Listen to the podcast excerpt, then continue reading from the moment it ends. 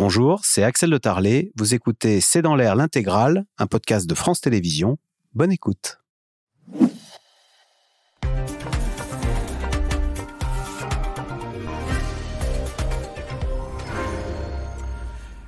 Bonsoir à toutes et à tous. Environ un tiers de l'eau distribuée en France serait non conforme selon un rapport de l'ANSES publié cette semaine. On a retrouvé en effet dans l'eau potable en France une large contamination au chlorothalonil. C'est un pesticide interdit en Europe depuis 2019 car classé cancérigène probable. Dans certains endroits, les doses sont 20 fois supérieures à la normale. Alors question, quelles sont les régions les plus exposées à ces résidus de pesticides? À force d'agriculture intensive, de produits chimiques et pharmaceutiques, a-t-on durablement contaminé l'eau du robinet?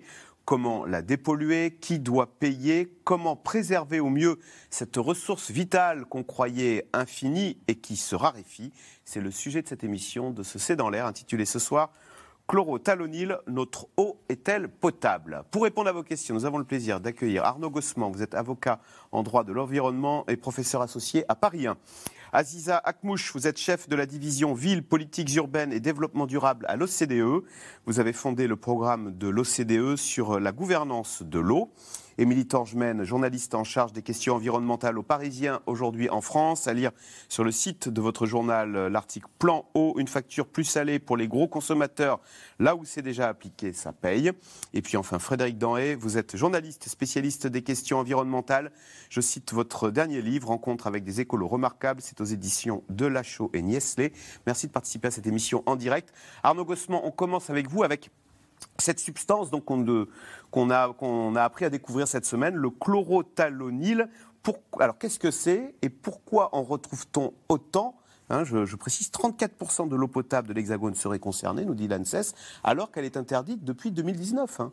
Il faut distinguer deux choses à l'intérieur d'un produit phytosanitaire, un pesticide dans le langage plus commun, la substance active qu'on va utiliser, et après utilisation, celle-ci va se dégrader dans l'environnement et notamment dans l'eau. Et là, on va retrouver ce qu'on appelle un métabolite, ce qui reste de cette substance active.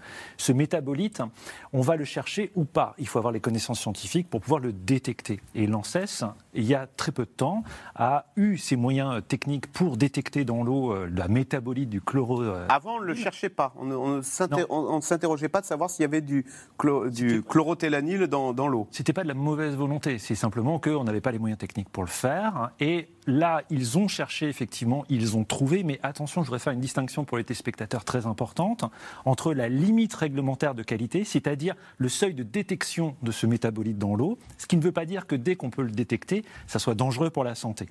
Il faut ensuite qu'il y ait une valeur sanitaire maximale qui soit elle-même dépassée pour que là, on sache qu'on est en face d'un risque sanitaire. Là, ce qui a été dépassé, c'est la limite réglementaire de qualité, beaucoup trop d'ailleurs, puisque 34% des points de captage qui ont été testés positifs ont révélé des euh, valeurs supérieures à cette limite réglementaire de qualité du chlorothalonil, mais aussi du métallochlore.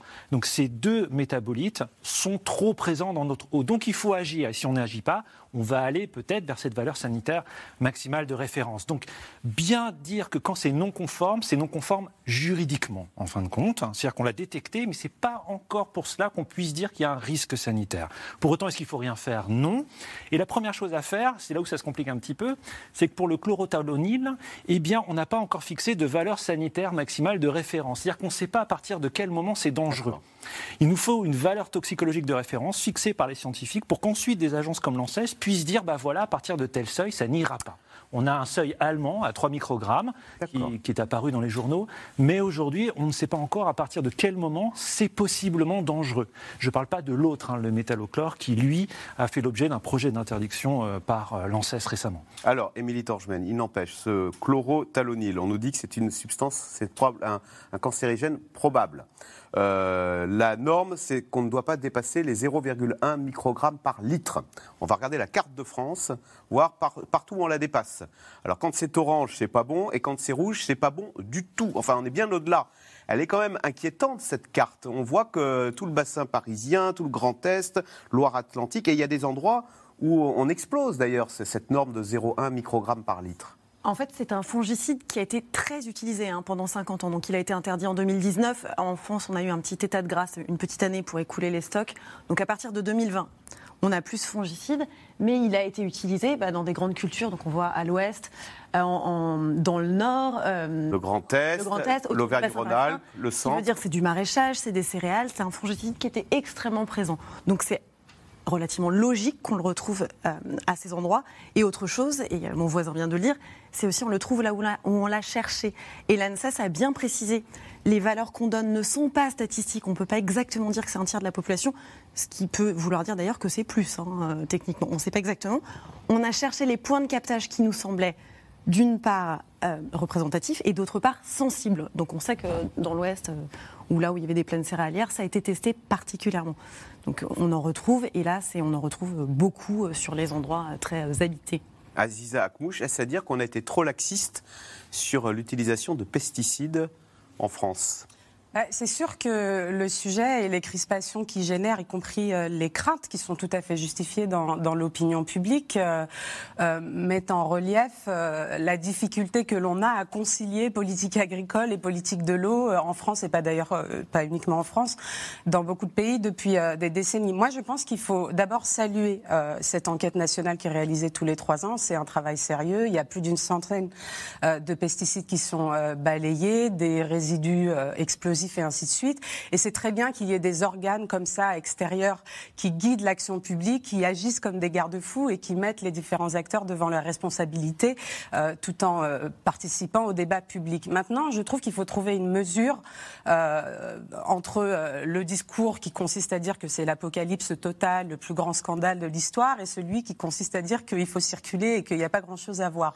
C'est vrai que jusqu'à présent, l'impact sur la santé humaine n'a pas été documenté, mais on reconnaît aussi que les euh, données euh, pour ce faire sont assez lacunaires. Et d'ailleurs, il va y avoir énormément de travail à venir, puisque comme vous l'avez dit à juste titre, mmh. plus on cherche, plus on trouve. C'est aussi un peu le piège de l'excellence, c'est-à-dire plus on fait avancer le progrès technologique et scientifique, plus, on, découvre a de la a saccagé on découvre euh, des choses qui peut-être existaient déjà depuis très longtemps, mais qui sont là aujourd'hui et sur lesquelles il faut réfléchir sérieusement. Donc tout ceci, à mon avis, montre que la problématique de l'eau aujourd'hui, il faut la concevoir dans une approche systémique systémique. Ça n'est pas euh, uniquement est-ce qu'on a accès ou pas à l'eau du robinet, c'est aussi est-ce que cette eau est de bonne qualité ou pas.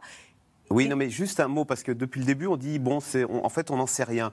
On nous, on nous parle très souvent du principe de précaution. Est-ce qu'en fait, là, on boit de l'eau robinet en croisant les doigts, on disait, on espère que c'est pas grave de dépasser cette norme qui était communément admise, pas plus de 0,1 microgramme par litre, parce que comme on le voit, euh, on boit tous de l'eau où on est au-delà de la norme. Donc on croise les doigts en espérant que ça fasse pas trop de dégâts. Moi, je pense qu'il faut faire très attention à ne pas euh, saisir euh, ce qui se passe en ce moment pour faire le procès de l'eau euh, du robinet. Je pense qu'il faut rassurer les téléspectateurs sur le fait que la France, comme beaucoup d'économies avancées, ont une eau potable qui sort des robinets de très très bonne qualité et qu'il n'y a pas d'angoisse à avoir sur le sujet, notamment parce qu'en l'occurrence, le, le métabolite en question est présent dans toutes les masses d'eau, eau, eau de souterraine, eau de surface, y compris les nappes d'ailleurs qui alimentent euh, l'eau en bouteille, l'exemple de d'Evian parmi d'autres a été cité.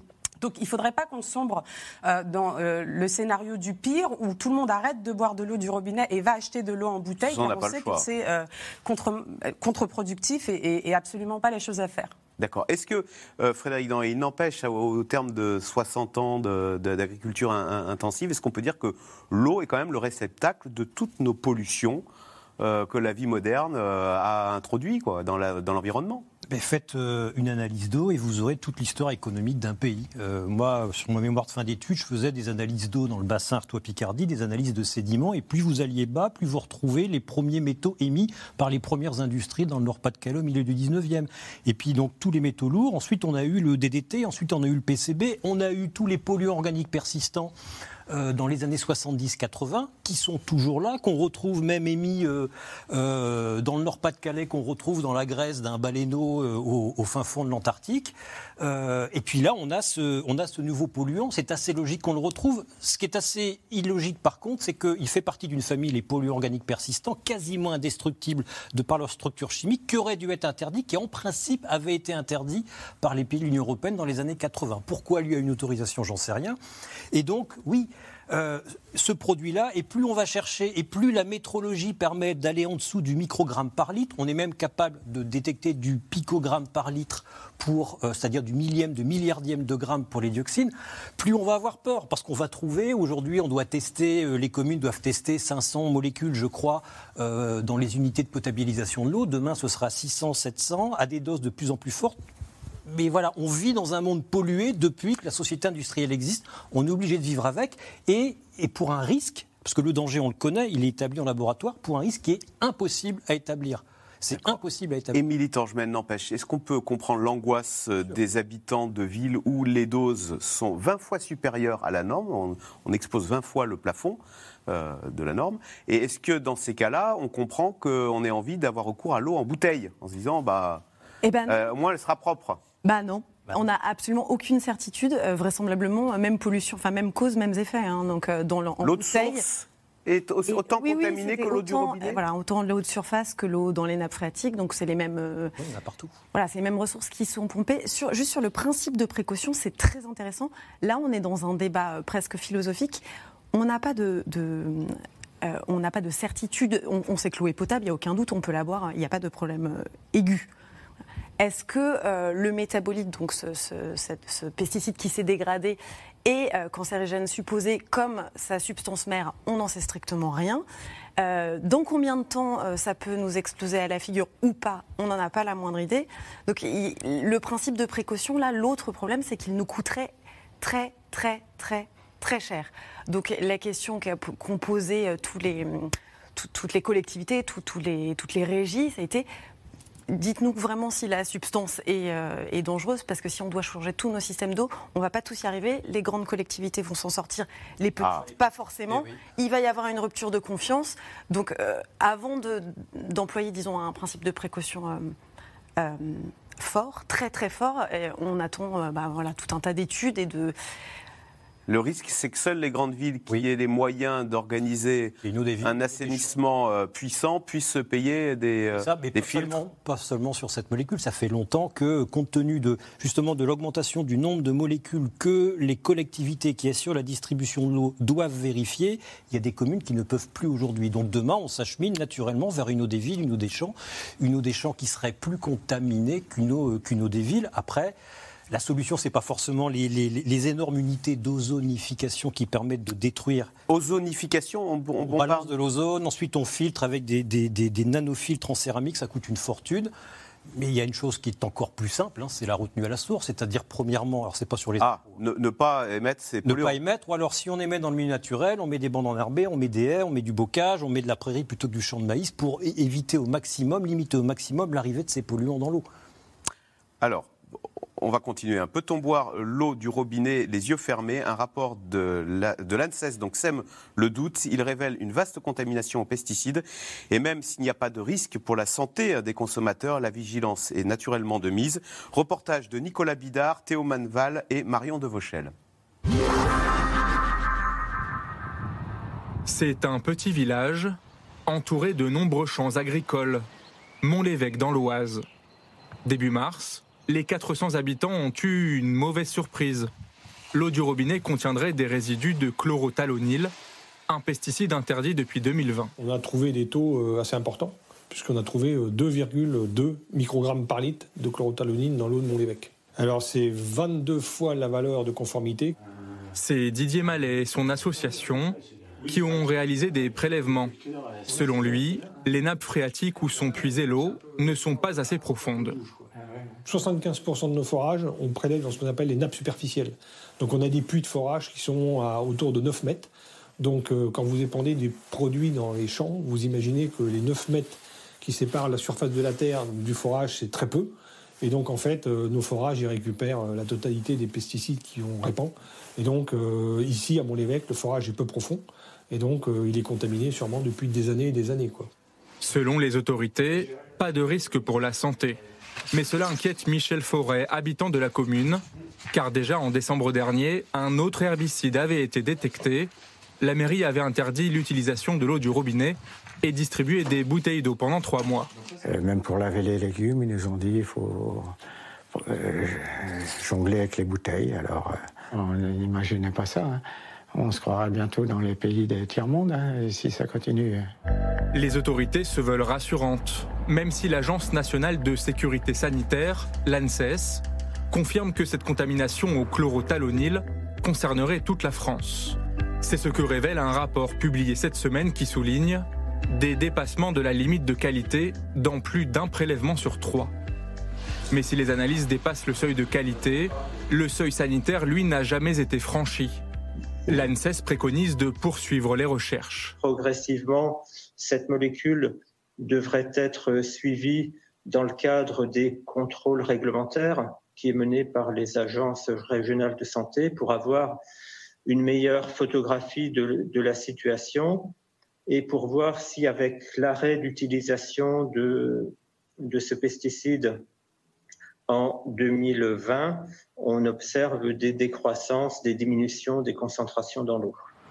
En attendant des études complémentaires, les stations d'épuration d'eau choisissent le principe de précaution et tentent d'éliminer ces résidus de pesticides.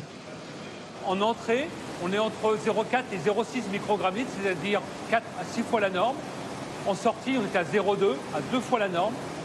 Et on espère qu'en renouvelant plus fréquemment le charbon actif, on devrait pouvoir distribuer une eau qui sera aux normes. Aujourd'hui, on en renouvelle deux par an, mais on sera peut-être contraint d'en renouveler trois à quatre par an. Des renouvellements de filtres qui représentent un surcoût et qui feraient grimper la facture des usagers de 30%. La lutte contre les résidus de pesticides, une bataille permanente pour la filière de traitement de l'eau, qui estime ne pas avoir été alertée à temps? C'est depuis 2020 qu'ils ont détecté la molécule. Depuis 2020, on n'a pas été alerté. On a fait des investissements jusqu'à 6 millions d'euros pour une usine qui ne va pas être capable, probable, de traiter la molécule. Ça veut dire qu'on nous a laissé investir de l'argent sachant que notre, usine sera peut-être pas aux normes s'il y a la molécule. Et pire que ça, c'est que depuis ce temps-là, depuis presque maintenant trois ans, on aurait déjà pu, dans certains endroits, traiter. Et ça veut dire que les gens ont une eau au robinet à la norme. Pour réduire la présence de ces résidus, le syndicat de l'eau de Loire-Atlantique réclame l'interdiction de l'épandage des pesticides dans les zones de prélèvement de l'eau. Aziza Akmouche, ça pose la question de qui doit payer d'ailleurs. Est-ce que c'est le consommateur ou est-ce que c'est euh, l'industriel qui a mis euh, sur le marché un produit bah, qu'il a fallu interdire parce qu'on l'a jugé dangereux? En l'occurrence, c'est un, industrie, un, spécial, c'est un groupe euh, suisse hein, qui a pignon sur rue, qui est coté en bourse, qui verse des dividendes et qui a pollué notre eau. Alors vous avez raison, la, la, question fondamentale qui se pose, c'est sur qui on fait peser le coût de la dépollution ou du traitement, dont on sait qu'il est euh, très élevé, puisque ces technologies dont on a besoin pour dépolluer euh, toute forme de micropolluants euh, coûtent euh, très cher, requièrent des investissements amortissables à long terme, sont très énergivores et génèrent en plus des externalités environnementales, puisqu'on rejette une partie de l'eau qu'on a pompée et qui donc a une très forte concentration de, de pollution. Ah, c'est comme ça qu'on dépollue Alors, y a, alors et, et d'ailleurs, il y a des cadres réglementaires pour se faire. On rejette l'eau ultra polluée dans la nature, donc en fait, elle, elle, nous reviendra. Donc il y a une partie, du, il y a une partie de l'eau qui est pompée, qui est rejetée, mais on, on équipe les stations d'épuration de la technologie nécessaire pour se faire. Il y a d'ailleurs contraintes réglementaires au niveau de l'Union européenne, puisqu'on prévoit normalement qu'à l'horizon 2030, 50% des stations d'épuration des villes de plus de 100 000 habitants sont censées être équipées sur un plan euh, technologique pour traquer et traiter les micropolluants et on a un objectif de 100% à l'horizon euh, 2050. Donc la question du coût est très importante. Et là, vous avez deux scénarios, en gros. Euh, il y a euh, la solution un peu facile qui est celle qu'on a euh, beaucoup adoptée en France jusqu'à maintenant, qui est de faire peser l'essentiel de euh, la facture sur le buveur d'eau. En France, il faut savoir que l'usager domestique, qui représente à peu près un quart hein, de l'usage de la ressource euh, en eau, donc vous, moi, l'eau du robinet euh, en général,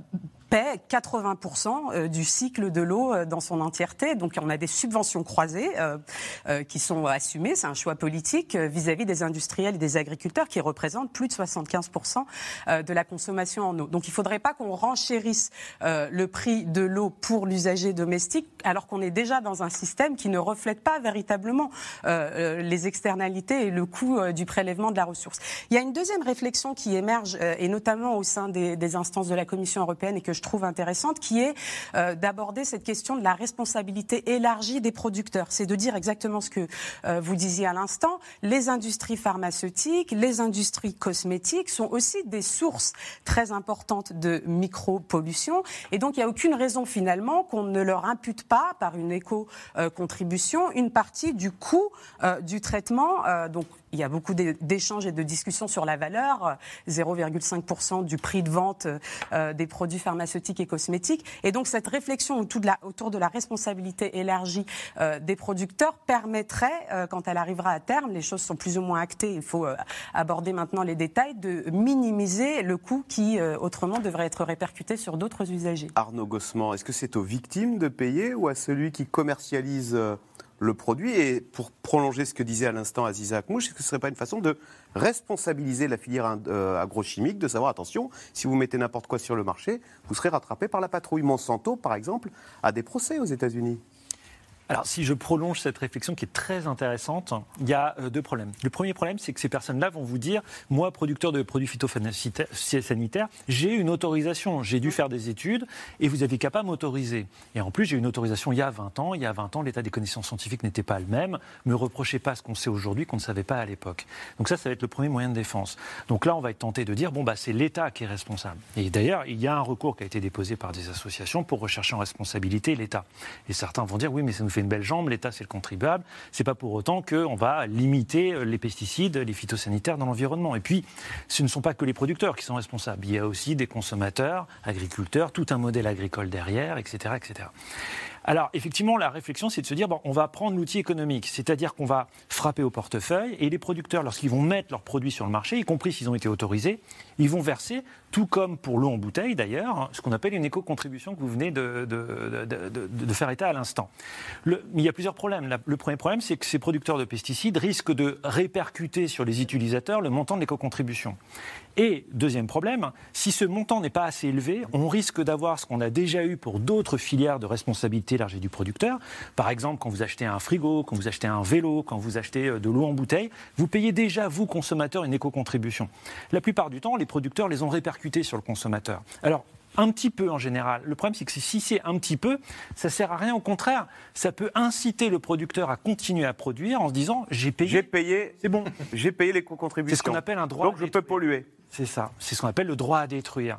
Donc, euh, vous avez aussi des, spécialistes de l'environnement, juristes ou économistes, qui vous disent attention, si vous allez sur ce terrain-là, il faut que ça coûte cher. C'est assez complexe à mettre en œuvre en plus, parce qu'il faut aussi des spécialistes pour collecter cette éco-contribution. Je vous la fais courte. Et derrière, si c'est trop cher, le consommateur, bah, il va se voir euh, répercuter cette, ce, coût, c'est-à-dire l'agriculteur concrètement. Et les agriculteurs aujourd'hui ne vont pas tous bien d'un point de vue économique, euh, c'est loin s'en faut. Et en même temps, si c'est trop bas, eh ben, vous allez encourager la pollution par les pesticides. Juste un tout dernier point. Tout à l'heure, il y a, on, on, a dit quelque chose d'important, c'est le fait qu'on était dans une zone où il faut faire progresser les connaissances et le principe de précaution impose de faire progresser les connaissances. Je ne voudrais pas qu'on déduise de ce que j'ai pu dire qu'il n'y a pas de risque. Mais risque ne veut pas dire certitude du danger.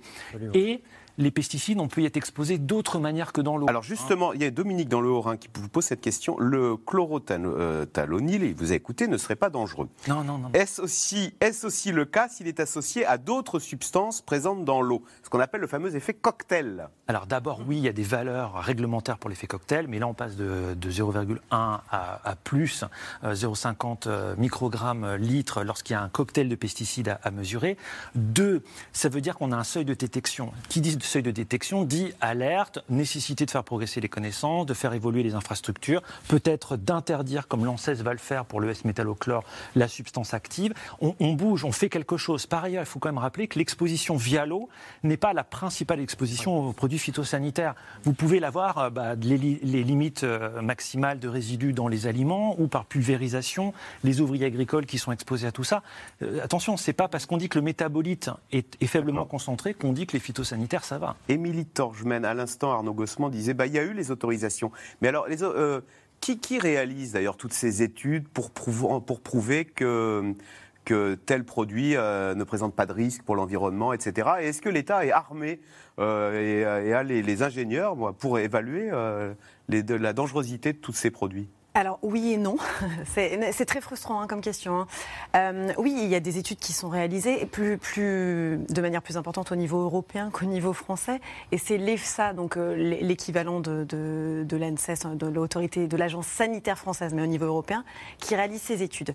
Dans le détail, et ça a été beaucoup reproché, il y a une partie euh, sous contrôle, hein, mais il y a une partie de ces études qui sont en fait demandées, qui sont, demandées aux fabricants. Syngenta, qui est donc le, le fabricant de la molécule mise en question, Le, laboratoire, le, Le groupe suisse. a dû, le, il, il me semble qu'il est allemand, mais qu'importe, le- le- cette grande entreprise a dû euh, donner tous ces résultats pour les soumettre à l'autorité. Ah, C'est elle-même qui fait les études. Oui. C'est c'est une obligation. C'est une Elle, obligation. elle évalue son propre produit. Voilà, c'est ça. Donc elle est un peu jugée partie, pardonnez-moi. Mais elle Elle- n'est pas la seule. Mais elle n'est est pas, la seule. C'est- Non, non, mais là non, mais ça a été vraiment, euh, euh, voilà, c'est- c'est un point euh, qui, euh, qui, malgré tout, euh, irrite beaucoup euh, d'associations. euh, de de confrères, Euh, enfin, c'est un point qui pose question. Après, c'est pas complètement scandaleux. Effectivement, c'est vérifié et ils, ils sont, ils seront tenus responsables si les études sont euh, euh, Non, mais quand on, on juge la dangerosité de son propre produit, Non, mais c'est vérifié derrière. d'accord, c'est vérifié. Européenne. Oui, mais ça Frédéric, peut être lent. d'accord, ouais, ça peut être lent. Frédéric Danhé, c'est- pourquoi parle-t-on autant du bio? C'est parce qu'on on est en train de prendre conscience que forcément, ces pesticides, si ça tue les pucerons, c'est que ça ne doit pas non plus nous faire beaucoup de bien. Ah bah, D'ailleurs, le mot cide, ça veut dire Dire tuer. tuer, ça veut dire Bon. tuer, évidemment. Donc le, le- le bio s'est développé justement au regard de ça. On sait qu'on est contaminé, on sait que euh, le- le- l'essentiel de la pollution vient absolument pas de l'eau. Enfin, les- les- ces molécules problématiques pour notre corps, à 5% elles viennent de l'eau. Le reste, faut jamais l'oublier, c'est la maison d'abord. C'est ce que l'on mange, c'est l'air que l'on respire.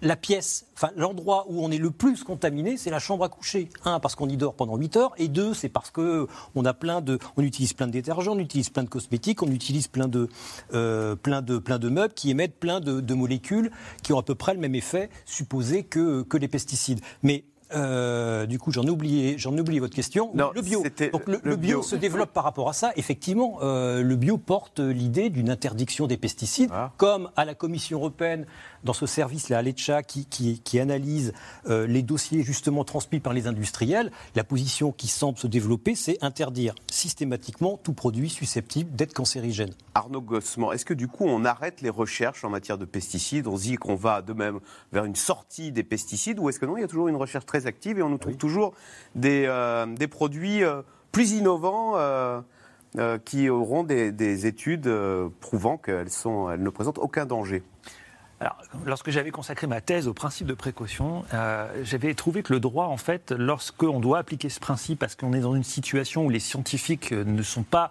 consensuels entre eux, ils ne savent pas dire aux politiques si oui ou non il faut interdire, pas interdire une substance, une activité ou je ne sais quoi d'autre. À ce moment-là, la première obligation, c'est de faire progresser les connaissances scientifiques. Aujourd'hui, il y a déjà des phytosanitaires qui sont euh, autorisés. Donc ceux-là, il faut effectivement Il y a une nouvelle génération de pesticides? Oui, enfin, ils sont pas forcément euh, toujours plus. euh, Alors, vous m'avez parlé des pesticides ARN, c'était vers là que je voulais euh, aller. oui, alors De quoi s'agit-il, ça? Alors, pour l'instant, on, on en est au stade de simplement de l'expérimentation, mais il y a eu des expérimentations en plein champ. Effectivement, c'est un pesticide qui pourrait amener des modifications génétiques, des organes cibles, et donc là, on n'est plus simplement dans un produit qui va paralyser le système nerveux, mais un produit qui peut agir effectivement sur le génome. Euh, Qu'on aurait des insectes mutants pour protéger nos cultures. C'est ça, euh, Par contrôle, parce qu'en ce moment, aujourd'hui, effectivement, on en est au stade de l'expérimentation. Ça n'a pas été autorisé à la culture, donc il ne faut pas affoler les personnes avec ça. Est-ce qu'aujourd'hui, le, pesticide est l'avenir de l'agriculture?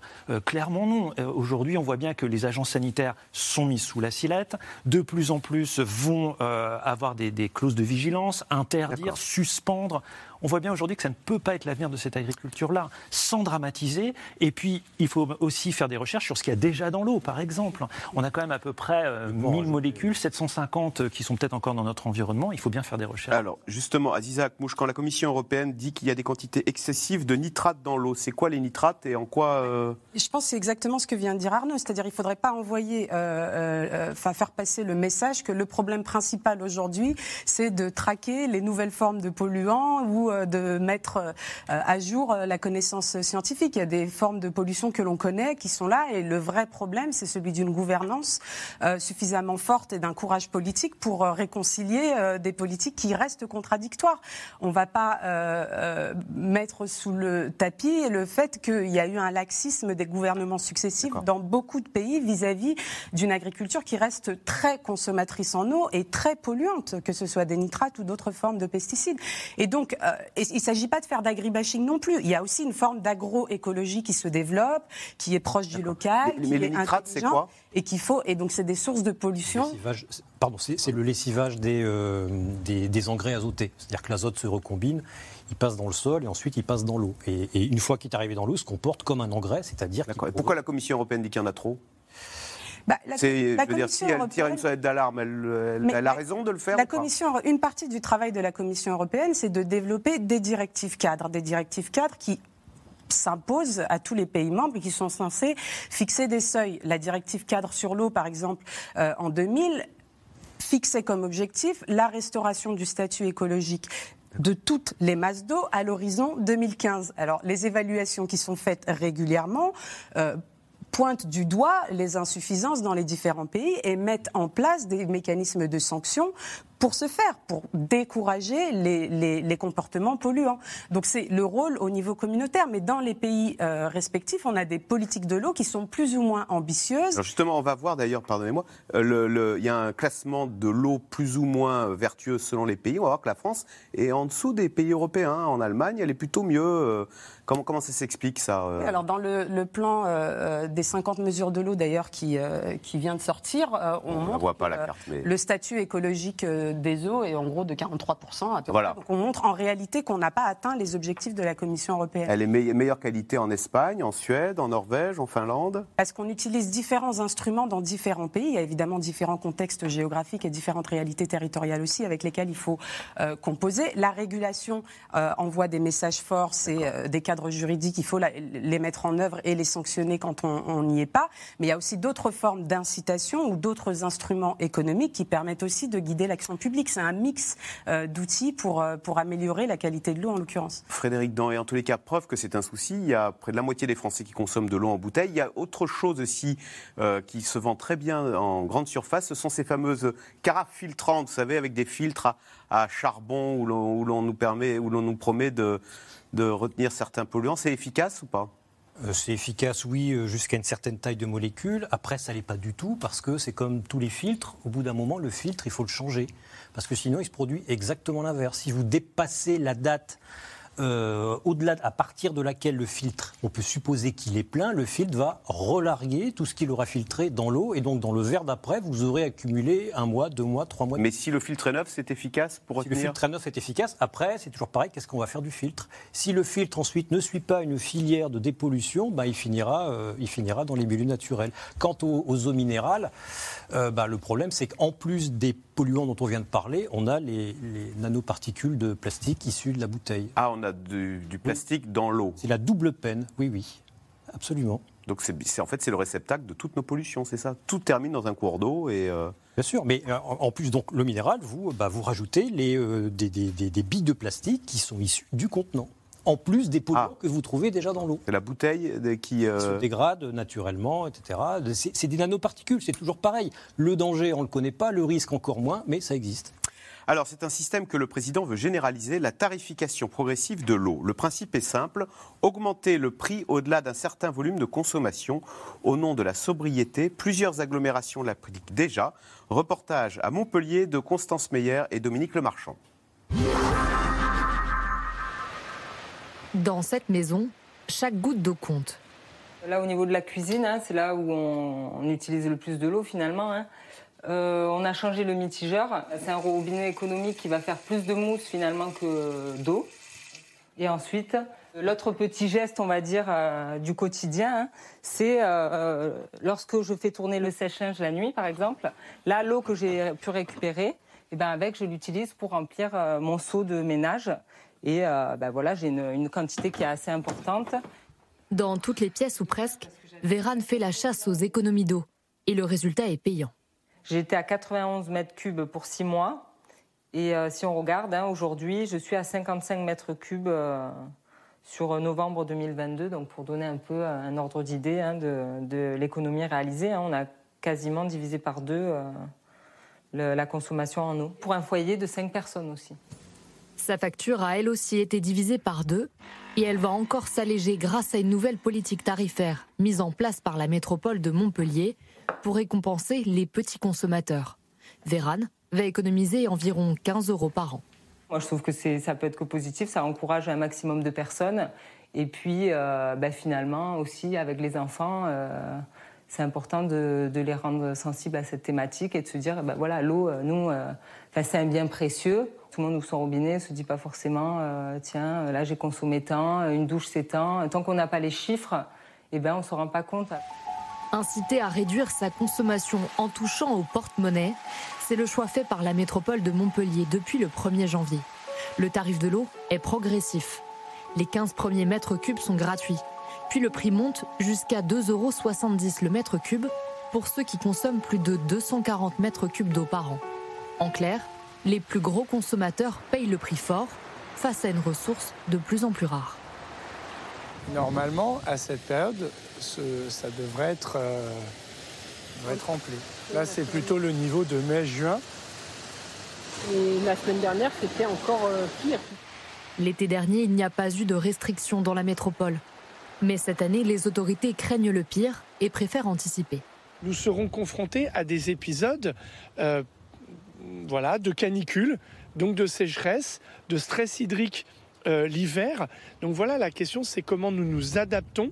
En tout cas, il y a une chose avec laquelle il faut que euh, soit en rupture, c'est le modèle qui consiste à croire que l'eau est une ressource illimitée. Si demain, au mois d'août, on annonce aux Montpelliérains et aux Montpelliéraines qu'ils peuvent prendre une douche tous les deux jours, je crois qu'ils ne prendront pas ça d'un bon oeil et à juste titre.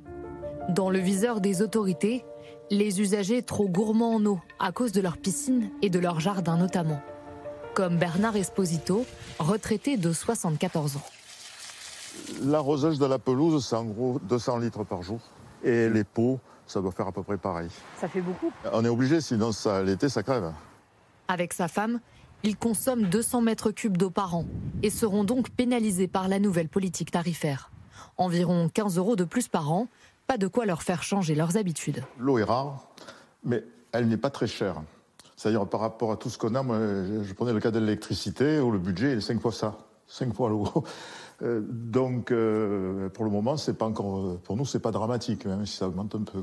Faudrait qu'il tape encore plus sur le porte-monnaie pour que vous changiez. Non, non, non. euh, disons, euh, non, si on va comme ça, on supprime tout. Quoi.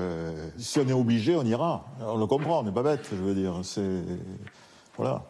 Maintenant, il ne faut pas passer d'un extrême à l'autre. C'est-à-dire, on va vider toutes les piscines, euh, voilà. Bon, je pense qu'on n'en est pas encore là quand même, hein. Voilà. La situation pourrait cependant se dégrader rapidement. En France, 80% des nappes phréatiques sont actuellement sous les normales, des niveaux très bas pour un début de printemps. Arnaud Gossman, on a vu l'embarras de ce monsieur qui a une piscine. Question téléspectateur, c'est Charles-Emmanuel dans l'Hérault, où il y a beaucoup de piscines. Euh, les piscines privées seront-elles un jour interdites? Est-ce que ça va devenir euh, socialement euh, la honte d'avoir une piscine? Alors socialement, je ne sais pas, mais juridiquement, vous avez des maires dans le Var, dans le pays de Fayence, il y a neuf communes qui ont décidé de ne plus délivrer de permis de construire, notamment pour des maisons individuelles équipées de piscines. Pourquoi? Parce qu'on est dans un territoire où la ressource en eau est devenue beaucoup trop rare. Eh, Mais ça a suscité évidemment des polémiques. Par exemple, des personnes qui vont dire, eh ben, une fois de plus, on taxe euh, les ménages, euh, on restreint les ménages, on s'en prend aux ménages, alors que les plus gros consommateurs, ce sont les agriculteurs, et pas que les agriculteurs, les centrales électriques aussi consomment, alors les chiffres ne sont pas tout à fait établis, mais au moins 12% de la ressource en eau en France. Donc il n'y a pas que les ménages qui sont responsables de la raréfaction de l'eau, mais oui, pour répondre très concrètement, il y a déjà des maires qui étudient cette possibilité. Avez l'air de dire que le plan haut d'Emmanuel Macron taxe, enfin, s'en prend euh, de façon exagérée aux, aux ménages et peut-être pas assez au monde agricole? C'est-à-dire que, encore une fois, attention à l'agribashing, les agriculteurs sont des victimes de ce qui est en train de se passer. Euh, ils sont aussi Mais de fait, ils consomment plus d'eau que les ménages. Euh, bah, si je me rappelle bien les chiffres, c'est 57% de l'eau consommée en France. Je parle de consommation, pas de prélèvement. Euh, le prélèvement est restitué, la consommation n'est pas restituée. 57%, c'est effectivement l'agriculture. Vous avez à peu près 12% pour les centrales électriques et à peu près 26% pour euh, les foyers euh, domestiques. Or, c'est vrai que lorsqu'on parle de tarification de l'eau, lorsqu'on parle de piscines à interdire, etc., ce sont les ménages. Donc il y a un risque à mon avis que dans le pays, certaines personnes disent il y en a marre qu'on s'en prenne aux ménages et on veut aussi que les autres euh, contribuent à hauteur de leur euh, impact. Alors, Frédéric Danré, on pourrait dire euh, les agriculteurs, c'est pour nous nourrir. Bon, les piscines, c'est un luxe privé. Euh, donc, je repose la même question. Les piscines privées seront-elles un jour interdites? Mais si on pousse le bouchon un peu loin, comme on nous recommande de prendre des douches plutôt que de prendre euh, des bains, est-ce qu'un jour on interdira, là, dans certaines communes, l'installation de baignoires dans les, pisc- dans les salles de bain Peut-être, oui, mais un jour, euh, je crois qu'on avait déjà parlé dans, dans cette émission, un jour, les plans locaux d'urbanisme, les schémas de cohérence territoriaux qui fixent l'aménagement des territoires seront adossés à l'eau, à des critères de quantité, de qualité d'eau et aussi à des critères de, de préservation des sols. C'est en cours, moi je le sens chez plein de maires, c'est est-ce que, euh, est-ce que demain j'autorise l'installation de telle entreprise, tel supermarché, tel secteur pavillonnaire si j'ai un, pas les moyens en termes de ressources en eau, et deux, si j'ai pas les moyens pour délivrer une eau potable pour tout le monde. Les questions se posent euh, chez moi dans le Nord, les questions se posent sur le bassin euh, Loire-Bretagne déjà. Donc oui, on va y arriver, et en particulier dans le Sud-Ouest, en particulier, alors il y a l'Hérault, mais il y a les Pyrénées-Orientales où la situation est la pire en termes de sécheresse des sols. Oui, demain, sans doute, les piscines seront interdites. Voilà. Ah oui, sans doute les piscines seront interdites, vous le bah, Les piscines nouvelles seront interdites et de toute façon le remplissage des piscines euh, dans les propriétés privées risque d'être interdit en période de sécheresse si le préfet a décidé et si le préfet euh, accepte de faire suivre sa décision euh, d'interdire justement le remplissage des piscines, sauf, sauf, sauf si les pompiers en ont besoin pour le risque incendie, mais dans ce cas-là, il faut rentrer dans les propriétés privées. Alors, Émilie Torgemène, est-ce que face à cela, la tarification progressive de l'eau, puisque c'est la solution qu'a proposée Emmanuel Macron, est-ce que ça fonctionne? Et Est-ce que c'est une solution pour euh, mieux se partager euh, cette ressource rare qu'est l'eau? Alors, en fait, cette tarification progressive, elle existe. Donc là, Montpellier vient juste de l'installer, donc c'est assez difficile à mesurer. Mais à Dunkerque, ça existe depuis plus d'une dizaine d'années. Et euh, ce que dit la métropole, c'est qu'ils sont passés d'une moyenne, c'est 80 mètres cubes par an, qui est la moyenne nationale, à un peu plus de 65 mètres cubes par an. Donc ça a fonctionné, les gens consomment moins d'eau. Mais ça a fonctionné vraisemblablement autant parce que euh, cette facture a servi de moyen de communication, de attention, il y a de l'eau, que parce que les gens ont senti vraiment le, le- euh, le- le- pardon, la différence sur leur facture. Là, on avait le monsieur qui nous disait, alors que lui, il a quand même une piscine, un, un jardin qui l'irrigue, euh, disons, euh, de manière maximale apparemment, il disait que 15 euros, bon, c'est pas grand-chose. Euh, Ça reste pas cher, l'eau. ça reste pas cher. L'eau l'eau en France est vraiment pas chère. Donc en réalité, on tape au porte-monnaie, ou- oui, mais surtout symboliquement. Et ça s'accompagne d'une communication importante, de, de quelque chose qui est. euh, à, à Montpellier, ils l'ont fait aussi. On- on- ça s'accompagne surtout de la chasse aux fuites, puisque c'est aussi un litre sur cinq à, à- à peu près au niveau national euh, qui disparaît dans la nature, parce qu'en fait, nos tuyaux sont euh, percés de mauvaise qualité, et donc ça fuite partout. Donc ça, il faut le faire en même temps et communiquer. Et euh, les Français sont pas complètement idiots. Euh, Les Français ont bien senti, euh, à minima l'été dernier, que euh, on avait, enfin, c'est voilà, le open bar sur l'eau, c'est fini. Et plus on consomme, plus le ménage va payer cher son eau. Donc ça, c'est une bonne, c'est une bonne idée ou il y a des effets pervers dans ça Alors, c'est le principe. Ouais. Après, euh, alors, petit bémol, c'est le chef de l'État qui le dit, alors qu'en réalité, ce sont les collectivités qui sont responsables. Donc, euh, à elles de faire le choix, donc on verra. Euh, les collectivités, euh, donc euh, Dunkerque l'a fait depuis longtemps, mais il y, a- il y a vraiment pas mal de villes qui le font. Et les, les- les collectivités- ménages l'acceptent bien? Ah bah, les ménages, on leur demande pas complètement leur avis, mais j'ai pas entendu de, j'ai pas entendu de, de problème. Par contre, les problèmes, c'est ça coûte cher aux collectivités puisque c'est quand même euh, il faut l'installer. Et il y avait des, des petits, euh, euh, des détails qui n'en sont pas complètement.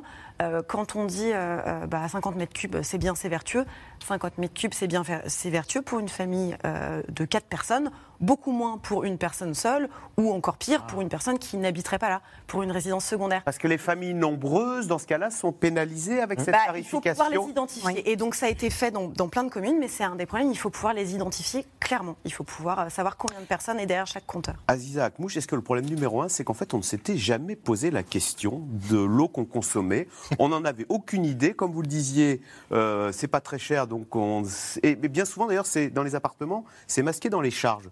Donc, euh, bah, comment économiser ce qu'on ne sait pas qu'on consomme? Ah bah c'est sûr qu'on est dans un piège de la complaisance, euh, mais parce qu'en en fait, on fait de la gestion de crise, là. On met, euh, on met des rustines sur des chambres à air qui se percent, euh, plutôt que d'avoir une gestion Alors, est-ce qu'il y a de une risque. solution pour nous faire prendre Alors- conscience? Est-ce qu'il y a des exemples Alors, à l'étranger? Le signal prix est- peut fonctionner. C'est-à-dire que le- le- la tarification de l'eau est un instrument économique qui, s'il est combiné avec d'autres instruments de politique publique, des questions de régulation, d'autres formes d'incitation, peut fonctionner. Dans le cas de Dunkerque, effectivement, on a vu que la combinaison d'une tarification progressive avec une tarification sociale, en l'occurrence, euh, les détenteurs du RSA euh, ne payaient rien. Donc, euh, on a eu une tarification progressive sur des blocs à partir du moment où les gens avaient les moyens de le payer, a permis de faire réduire la consommation de 10%. La patronne de Veolia, pardonnez-moi, je vous coupe, dit, euh, euh, qui est le champion français de l'eau, dit euh, il faut faire ce qu'on a fait sur le gaz, il faut le faire sur l'eau. Sur le gaz, on a tous le compteur Linky, on, on voit bien et on a tous fait les efforts. Alors, il y, a trois, il y a trois problèmes, effectivement. Le premier, c'est que pour que cette tarification progressive marche, on part du principe que tout le monde a des compteurs individualisés, ce n'est pas le cas. En France, on est encore en très grande majorité sur des compteurs collectifs, donc il y a une partie euh, assez significative de la population pour laquelle on applique une tarification forfaitaire, et donc pas une tarifi- tarification... Compter, c'est l'acte 1 pour économiser. Absolument, absolument. Et d'ailleurs, il y a des effets pervers puisque on voit euh, que cette tarification progressive sur les familles nombreuses qui n'ont pas forcément le moyen- les moyens mais qui ont euh, des, des consommations plus importantes, elles sont disproportionnellement plus affectées que, en l'occurrence, les détenteurs de piscines qui, effectivement, à partir du moment où on a une piscine, on peut payer 100 euros de plus euh, sa, facture d'eau, euh, sa, sa facture d'eau parce que, et ça revient à ce qu'on disait tout à l'heure sur la responsabilité élargie des producteurs, à partir du moment où ça n'est pas suffisamment dissuasif, vous avez un ratio de 1 à 3, par exemple, dans le cas Ah. d'un quart entre le premier bloc et le dernier bloc, ça n'est pas suffisamment prohibitif pour euh, jouer le rôle de ce que l'on appelle la fonction économique du signal prix, qui est de désinciter justement euh, Il y a les des pays euh, d'Amérique du Sud, par exemple, qui euh, bah, ils avaient des problèmes d'eau, ils ont euh, généralisé des pratiques qui leur ont permis de changer les, les habitudes? Ah ben moi, j'ai consacré une thèse de doctorat à la privatisation de la gestion de l'eau en Argentine dans les années 90, dans des territoires semi-désertiques, avec souvent d'ailleurs des partenariats publics-privés et donc des entreprises multinationales qui étaient en charge de la gestion des services de l'eau. On a mis très tôt une tarification volumétrique en place pour désinciter justement les, les C'est-à-dire que chaque utilisations Argentin, il a son Chaque compteur. personne, y compris dans des territoires euh, où j'ai vécu, où les gens remplissaient leur piscine d'eau potable parce qu'ils ne la payaient pas, a vu du jour au lendemain, euh, un certain nombre de ménages ont vu du jour au lendemain leur facture être multipliée par 100, 200, 300. Mais tout ça, ça marche à partir du moment où, c'est-à-dire, il vaut mieux que chacun paie l'eau à sa juste valeur et qu'on ait, c'est ce qu'on dit à l'OCDE, des mesures sociales d'accompagnement ciblées en faveur des catégories les plus vulnérables plutôt que de subventionner le système entier. Mais ce qu'on ne peut pas accepter, et notamment, et je termine là-dessus, dans un contexte de crise du pouvoir d'achat, d'inflation euh, et, et- et de paupérisation euh, de la société, y a quand même 10 millions de pauvres en France, ce qu'on ne peut pas accepter, c'est justement les injustices sociales qui découlent d'instruments économiques et la tarification progressive peut en créer. Alors, la sobriété ne concerne pas que l'eau, euh, elle, elle concerne également l'aéronautique. Il faut savoir que les utilisateurs de jets privés pourront euh, toujours continuer à voler. Les députés écologistes ont bien tenté cette semaine de faire interdire ce type de déplacement, mais ils n'ont pas obtenu gain de cause. Sujet de Barbara Steck, David Lemarchand et Stéphane Lopez. Dans les airs, c'est un balai incessant et pour cause. Le nombre de vols en jet privé en Europe aurait augmenté de 64% en 2022. Et sur la première marche du podium, selon Greenpeace, la France qui bat tous les records, avec 84 885 vols l'année dernière. Une explosion qui fait polémique et s'invite dans le débat parlementaire. L'ordre du jour appelle la Jeudi soir, les Verts ont tout simplement proposé d'interdire ces vols. Et donc la proposition de loi, elle s'agit simplement de déplacer la mobilité des plus riches de l'avion euh, en jet vers l'aviation commerciale régulière ou en train. C'est en rien radical d'exiger d'une personne qu'elle se rende à Bruxelles en Thalys ou à Londres en Eurostar. C'est en rien radical d'interdire un vol en jet privé entre Cannes et Nice, séparé d'à peine 30 km et desservi par la route et le train. Je ne souhaite pas punir les plus riches. Je souhaite juste les ramener sur Terre. Une proposition qui ne sera finalement même pas votée faute de temps et qui s'est heurtée à une forte résistance de la majorité au RN. Monsieur le ministre, en réalité, mes chers collègues, cette proposition de loi n'est pas écologique, elle est idéologique.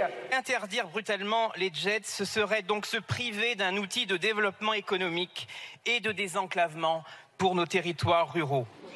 À la tribune ou dans les couloirs du Palais Bourbon, à chacun son argument contre. C'est pas parce qu'on prend un jet privé pour aller plus vite qu'on est spécialement euh, privilégié. hein. Et si nous interdisions en France euh, les jets euh, privés, l'activité se, se poursuivrait ailleurs en Europe. Donc c'est pas le- c'est pas la bonne manière de faire. Avec le réchauffement climatique et les appels des autorités à la sobriété, l'utilisation des jets privés est pourtant de plus en plus critiquée. Les vols des grandes fortunes sont pistés sur les réseaux sociaux, comme sur ce compte Twitter avec 60 000 abonnés, qui suit des trajets de milliardaires comme Vincent Bolloré. Petit dimanche à la mer pour l'avion de Vincent Bolloré, si seulement le TGV Paris-Marseille existait. Le ministre des Transports, Clément Beaune, ne reste pas sourd et propose en août de réguler les vols en jet privé. Cela devient le symbole d'un effort à deux vitesses. Très vite, il est sèchement recadré par le ministre de la Transition écologique, Christophe Béchu. L'écologie, c'est pas le buzz. Finalement, une hausse de 70% de la taxe sur les carburants sur les vols intérieurs privés est votée dans le projet de loi de finances 2023. Et hier, le ministre des Transports a annoncé une contribution supplémentaire pour l'aviation commerciale privée. Le député écologiste Julien Bayou dénonce des mesurettes et un manque de volonté politique. Sur les retraites, c'est complexe, et pourtant ils sont passés tout droit, sans aucune concertation. Euh, sur les zones à faible émission, euh, là on est en train de contrôler 40 millions de véhicules, hein, euh, selon leur niveau de pollution. euh, ça c'est technique, ça c'est complexe. Et il s'agit d'interdire de circuler. Il ne s'agit pas de dire vous prendrez le bus. S'il n'y a pas de transport en commun, c'est une interdiction au nom de la santé publique. Mais pour une poignée d'ultra-riches, une poignée d'aéronefs, hein, il n'y en, en a pas des centaines de milliers, eh bien là, ça serait trop complexe. Moi, j'y vois vraiment de l'hypocrisie et c'est se moquer du monde. Mais si les écologistes y croient, c'est que l'aéroport d'Amsterdam va interdire les jets privés pour réduire les émissions de gaz à effet de serre. La seule voie à suivre est de devenir plus silencieux et plus propre, plus rapidement. Pendant trop longtemps, nous n'avons pensé qu'à la croissance et trop peu au prix à payer. Le gouvernement néerlandais avait également annoncé la réduction du nombre de vols commerciaux. Mais des compagnies aériennes ont saisi la justice qui leur a donné raison. Arnaud donc on voit hein, l'aéroport d'Amsterdam qui va interdire les jets privés. Question d'Olivier, n'y a-t-il pas un usage abusif des jets privés en France? Pourquoi ne pas utiliser le TGV pour les déplacements à l'intérieur du pays? Je pense que l'objectif même de baisser les émissions de l'aviation euh, est partagé par tous. L'argument de dire que les jets privés, ça représenterait moins de 1% des émissions. 0,1% nous dit Christophe Béchu, le ministre de... C'est un mauvais argument. Pourquoi? Parce qu'il y a un devoir d'exemplarité euh, des gouvernants, des puissants, des riches, pour entraîner tout le reste de la population aussi. Donc je crois que cet argument est, est totalement irrecevable. L'argument de l'emploi aussi, on a vu des tas de chiffres assez fantaisistes, parce qu'on peut aussi créer des emplois avec l'écologie. Le problème, c'est la méthode pour y arriver. C'est là où je regrette un peu cette proposition de loi, parce que le député qui l'a déposée savait pertinemment qu'elle ne serait pas acceptée. Et de l'autre côté, il y avait une autre méthode qui est celle qu'on appelle l'éco-contribution, de nouveau, c'est-à-dire, grosso modo, de faire payer, euh, alors ça peut être au kilomètre, à la distance parcourue. Le problème, c'est qu'aujourd'hui... Ne pas déjà. interdire, mais taxer pour guider, pour orienter, aiguillonner les Décourager. comportements. découragé et que alors il y a deux problèmes. Le problème c'est que d'abord cette contribution sur ces vols-là n'est pas assez élevée. C'est le ministre des Transports lui-même qui a dit qu'il faut l'augmenter dans la prochaine loi de finances. On va voir dans la prochaine loi de finances s'il l'augmente. Mais ce que si vis-à-vis de gens qui ont quand même des moyens, cette contribution est très basse, ça va les inciter. hein, c'est ce qu'on disait tout à l'heure à prendre des jets. Donc ça serait euh, l'inverse de ce qu'on recherche. Donc il faut augmenter puissamment cette contribution. Euh, être honnête que oui, il va falloir le faire aussi dans un contexte européen, si possible. Ça serait quand même plus intelligent de le faire dans, dans ce sens-là. Mais au final, oui, c'est ce type de comportement qu'on ne peut plus accepter dans un, dans un contexte d'urgence, ou alors on minimise l'urgence dans laquelle nous sommes. Et vous dites une contribution, quand elle est trop basse, finalement, elle dédouane. C'est un droit à d'ailleurs. Bon, bah, j'ai payé, j'ai droit. Voilà. C'est ça, mais on a ça dans toute la fiscalité écologique. Il faut que ça soit haut pour décourager. Alors pourquoi, le t- pourquoi est-ce que c'est si compliqué politiquement euh, de, je- comment dire, de, de, de régler ce problème environnemental? On sait qu'il y a eu le problème de la taxe carbone euh, qui a là- suscité les Gilets jaunes. On était dans un jeu politicien, c'est-à-dire qu'il y avait une mesure. Julien Bayou savait nécessairement qu'elle ne serait pas acceptée, qu'il a l'interdiction. La proposition de loi était plutôt bien rédigée hein, d'un point de vue juridique. Mais cette interdiction-là, il savait très bien qu'il ne trouverait pas majorité. Du coup, au gouvernement, ils se sont sentis obligés de prendre le contre-pied opposé. Vous avez eu un jeu de posture. Le débat parlementaire est d'une misère affolante. Je suis allé le lire. Très sincèrement, jeudi, l'Assemblée nationale ne s'est pas grandie dans ce débat. Frédéric Danhé, c'est vrai que est-ce qu'il faut procéder par l'incitation ou par l'interdiction? Euh, En termes d'interdiction, il y a l'interdiction quand même des critères, voitures critères 3 et 4 euh, dans les ZFE. Euh, et il y a le monsieur dans l'Hérault, on a vu, on lui parlait d'interdire sa piscine. Est-ce que demain on interdira le ski? Est-ce qu'on interdira le golf? Est-ce que le... On peut interdire si on donne la date à partir de laquelle il y a une interdiction, si on, on- on établit une période pendant laquelle on va aller tout doucement vers l'interdiction pour, euh, euh, pour trouver d'autres solutions. Euh, oui, oui, il faut interdire. Il faut interdire en tout cas euh, les vols qui symboliquement sont insupportables. Effectivement, faire un e-scan en jet privé, ça n'a pas de sens. Faire Paris-New York, bon, c'est autre chose. Et puis, il y a l'incitation fiscale. Enfin, dans une économie de marché, c'est le signal prix.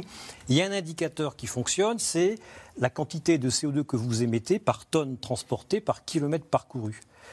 Et ça, ça incite tout le monde à, euh, à massifier. Ça incite, euh, ça permet de se rendre compte, que, par exemple, que voilà, sur un Paris-New York, un avion très plein, finalement, chaque passager n'aimait pas plus que s'il avait fait la route en voiture. Alors que si vous Ouais, prenez enfin, un on ne fait pas Paris-New York en voiture. Non, non, mais en termes d'émissions de carbone, Oui, bien sûr, mais forcément on le fait en avion, donc forcément. mais si on prend cet indicateur-là qui devrait asseoir une taxe carbone, bah, c'est- il n'y a pas que les jets privés qu'on va interdire. Il y a les bateaux de croisière, par exemple. Les bateaux de croisière, c'est une consommation énergétique considérable pour un très faible nombre de passagers sur un bateau qui ne transporte que de l'air.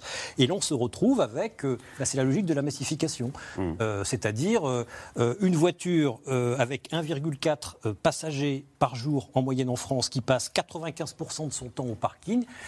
avec ce genre d'indicateur, ne devrait plus être autorisé. Allez, tout de suite, on revient à vos questions. Alors, Aziza Akmouche, réutilise-t-on suffisamment l'eau de pluie? Euh, pas, su- euh, pas suffisamment d'ailleurs la réutilisation des eaux usées. On peut avoir euh, la même réflexion. Dans le plan euh, qui vient de sortir, on se fixe un objectif de réutilisation des eaux usées de 10%, alors qu'on est à 1% à peu près aujourd'hui. La collecte des eaux pluviales, la réutilisation des eaux usées, le dessalement de l'eau de mer, c'est des outils qui permettent de gérer l'offre, c'est-à-dire qui permettent de mettre plus d'eau là où il n'y en a pas. Il faut en parallèle évidemment travailler sur la gestion de la demande, c'est-à-dire il faut minimiser les niveaux de consommation des différents euh, usagers. Donc c'est bien de se fixer des objectifs en la matière, notamment dans des contextes de rareté et de sécheresse, puisqu'on sait que 4 milliards de personnes euh, vont vivre dans des situations de zone de stress hydrique à l'horizon 2050, mais ça ne suffit pas. Il faut travailler à la fois sur l'offre et sur la demande. Hmm, Il y a moins d'eau parce qu'avec euh, le réchauffement climatique, euh, le- l'eau s'évapore et elle est dans l'atmosphère au lieu d'être dans nos cours d'eau. Oui, il y a de l'évaporation, il y a aussi de la surconsommation, il y a de la pollution, il y a un certain nombre de problèmes euh, qui euh, euh, ont trait à cette approche euh, globale de l'eau qui considère euh, les questions de sécheresse, les questions d'inondation, les questions de pollution et puis ce dont on a parlé aujourd'hui, le petit cycle de l'eau, donc l'eau potable et, et l'eau du robinet. Oui, Arnaud j- J'ajouterais juste que, un, c'est une arlésienne, parce que ça fait euh, 20 ans qu'on encourage la réutilisation de l'eau, même c'est dans la loi, hein, une loi de 2009. faut Alors, certains pays à l'étranger le font plus que nous. hein. Le problème, c'est que c'est une fausse bonne idée aussi. C'est-à-dire que si on baisse pas la consommation et qu'on se dit, oh, on va rien changer à nos habitudes, parce que pour un certain nombre d'usages, on aura l'eau réutilisée. L'eau réutilisée, c'est de l'eau qu'on a quand même traitée. hein. Il y a quand même une consommation d'énergie, il y a une consommation de matière pour euh, filtrer euh, cette eau qui sort des stations d'épuration. Effectivement, la plupart des stations d'épuration aujourd'hui ne sont pas équipées pour faire de la réutilisation. Mais il ne faut pas croire que ça va nous permettre de rester à une consommation euh, existante actuelle qui est trop élevée. Il va falloir quand même baisser notre consommation. Elle continue à augmenter ou pas, le- le- la consommation d'eau par Bah, les, habitant? les projections de l'OCDE à l'horizon de 2050 montrent que la demande en eau va augmenter de 55% Au niveau mondial. au niveau mondial dans les pays de l'OCDE, notamment euh, sur les aspects. Donc c'est les euh, pays développés en plus. l'OCDE. exactement, manufacturiers, industriels et, euh, et Ah la consommation agricole qui euh, ne diminue pas suffisamment et pas suffisamment vite. Oui, donc en en fait, on se pose la même question que sur le pétrole, quoi. C'est-à-dire que le- le- la, la matière manque. hein. Oui, on appelle ça l'or bleu euh, Ouais. pour une raison. Euh, question. Alors, Robin qui pose une colle. Pourquoi utiliser de l'eau potable dans les chasses d'eau des toilettes? Bah, C'était plus simple. euh, Il y avait une question de coût, d'abattement du, du coût. C'était plus simple d'alimenter tout, de créer un réseau pour tout, plutôt que de faire des réseaux séparés. Un réseau qui réutiliserait euh, euh, l'eau de la douche pour. Ça fait une double tuyauterie, c'est ça que vous voulez dire? Ah oui. Ah, Mais, mais- mais on y vient, hein. il y a des, Il y a des euh, villes qui ont voilà, il y a des plein de réseaux, villes. Paris en est il, y a des, il y a des prototypes, il y a des immeubles qui ont été bâtis à Grenoble, à Paris, à Bordeaux, etc., qui réutilisent, mais alors ça coûte cher. Ça coûte cher. Comme la réutilisation de l'eau, ça coûte très cher, c'est un double système, c'est bien pour ça que les géants de l'eau poussent à, à réutiliser les eaux usées. Il y a même un peu. La question des toilettes est hyper importante. hein. Dans nos consommations domestiques, c'est euh, un poste énorme. C'est Ouais. 40 litres. Sur les, sur les 150 litres par jour et par personne. 150 litres d'eau par jour et 148, je crois. par personne. Enfin, un ordre de grandeur. Les, les toilettes pèsent beaucoup. Et ce qui est intéressant, ce qui est un tabou, ce qui est difficile à. Voilà, on, on est sur de la prospective. Ce qui est intéressant, c'est qu'il y a aussi dans l'habitat collectif quelques. euh, quelques euh, personnes qui, qui tentent les toilettes sèches. Alors c'est euh, extrêmement difficile à, à adopter à- sur le principe culturellement, mais là on est sur non seulement c'est pas de l'eau potable et puis c'est pas de l'eau. Gaspard, dans les Bouches du Rhône, Aziza Akmouche, notre système d'épuration des eaux est-il assez performant? J'ajoute qu'on dit, on dit qu'en France, on a Veolia qui était, je ne sais pas si c'est toujours, mais qui est un champion mondial hein, du traitement de l'eau. Oui, on a des gros On a la compétence. multinationales, euh, d'ailleurs, euh, qui, ont, euh, qui ont fait la renommée de la France, mais on a aussi euh, beaucoup de gestion publique hein, de l'eau Ouais, et de l'assainissement en. France, il faut le rappeler. Euh, évidemment, et tout ceci est très régulé. Je veux dire, il y a des directives cadres, il y a des stations d'épuration euh, qui sont mises en place. On n'est pas au niveau de la statistique mondiale où on sait, par exemple, que 80% euh, des eaux usées sont rejetées dans les milieux naturels sans traitement à l'échelle mondiale. Euh, C'est pas le cas du tout au sein de l'Union européenne, mais on reste quand même à 20%. Il y a 20% de, des eaux usées qui sont euh, rejetées dans les milieux naturels et En encore France une partie de- euh, à l'échelle communautaire et on a encore une partie de la population euh, qui, euh, euh, sur des spots un peu de vulnérabilité, les sans domicile fixe et ainsi de suite, les, les- les réfugiés dans certains campements, etc., n'ont pas accès à une eau potable de qualité et ne sont pas raccordés au tout à l'égout. Frédéric Dan, est-ce qu'il y a des pratiques, euh, l'eau de le- l'huile de vidange, euh, la peinture euh, ou, les, résidus euh, des hôpitaux. Est-ce que ce, sont là des hum, produits particulièrement à surveiller Oui, parce et qu'on- qui... oui, on parle des pesticides, mais euh, en ville, les polluants, c'est bah, c'est les résidus de peinture, c'est nos médicaments, c'est les cosmétiques, c'est tout ce qui part euh, dans la douche et tout ce qui part dans nos urines. L'essentiel des molécules problématiques pour les stations d'épuration viennent de, de nos urines. Après, c'est des moyens très simples. Je vois la, la communauté de communes de Toul qui a mis en place un système avec leurs artisans, euh, notamment avec des peintres. Voilà, ils leur ont proposé d'utiliser des espèces de, de centrifugeuses à salade pour centrifuger les, les- les pinceaux de façon à récupérer la peinture. Comme ça, les pinceaux ne sont plus lavés à l'eau, ça fait une économie d'eau et les résidus de peinture ne vont plus à l'eau.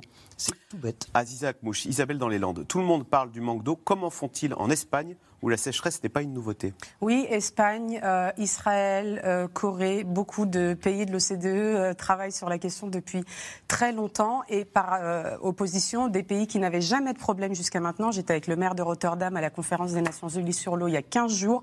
Les Pays-Bas qui sont aux deux tiers sous le niveau Ouais, de la mer et qui savent que dans un, un horizon très proche, une dizaine d'années, ils vont manquer d'eau douce sur une portion de leur territoire. Donc c'est un mix de réponses de politique. Il y a des solutions technologiques pour optimiser euh, évidemment l'utilisation de l'eau.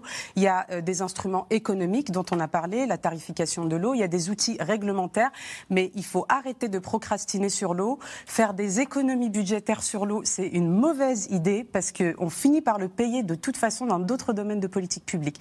La santé, euh, la sécurité alimentaire, la sécurité énergétique, le développement des territoires et ainsi de suite. L'eau, c'est une, c'est- ce sont les collectivités, hein, les municipalités Oui, alors, qui en ont la, la évidemment, c'est hein. géré au niveau local, mais pour D'accord. autant, on a besoin d'une politique nationale ambitieuse, on a besoin d'investissements publics et on a besoin de cette responsabilité en partage pour euh, gérer cette ressource qui devient de plus en plus rare. Alors, mon réfrigérateur est équipé d'un filtre pour le distributeur d'eau. Est-ce utile? Je ne sais pas qui peut répondre à cette question. Pour les filtres dans les euh, voilà que, que vous achetez, c'était votre question tout à l'heure. C'est pareil. Le filtre, encore une fois, si vous le changez pas, et le filtre une fois qu'il est plein, euh, où est-ce que vous le mettez? Si vous le mettez dans la poubelle, ça sert à rien.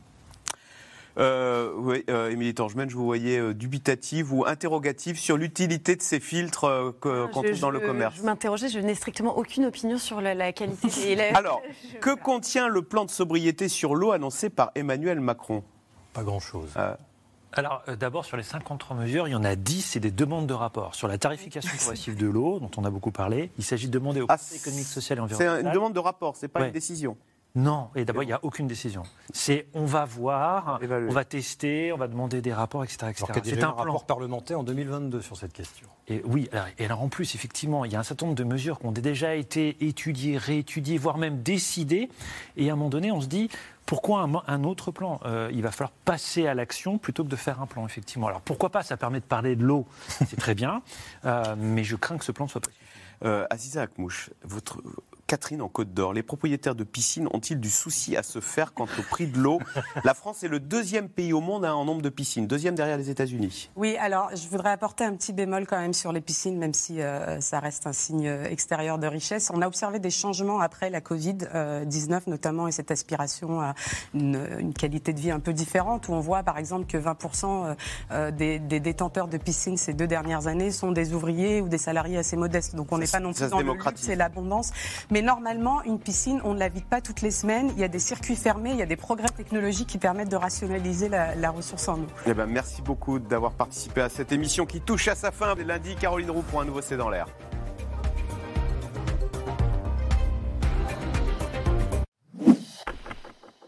Merci d'avoir écouté C'est dans l'air. Comme vous le savez, vous pouvez désormais écouter l'intégrale, mais aussi l'invité ou vos questions à nos experts. Tous ces podcasts sont disponibles gratuitement sur toutes les plateformes de streaming audio. Et pour le replay vidéo, c'est sur France.tv, bien évidemment. À bientôt.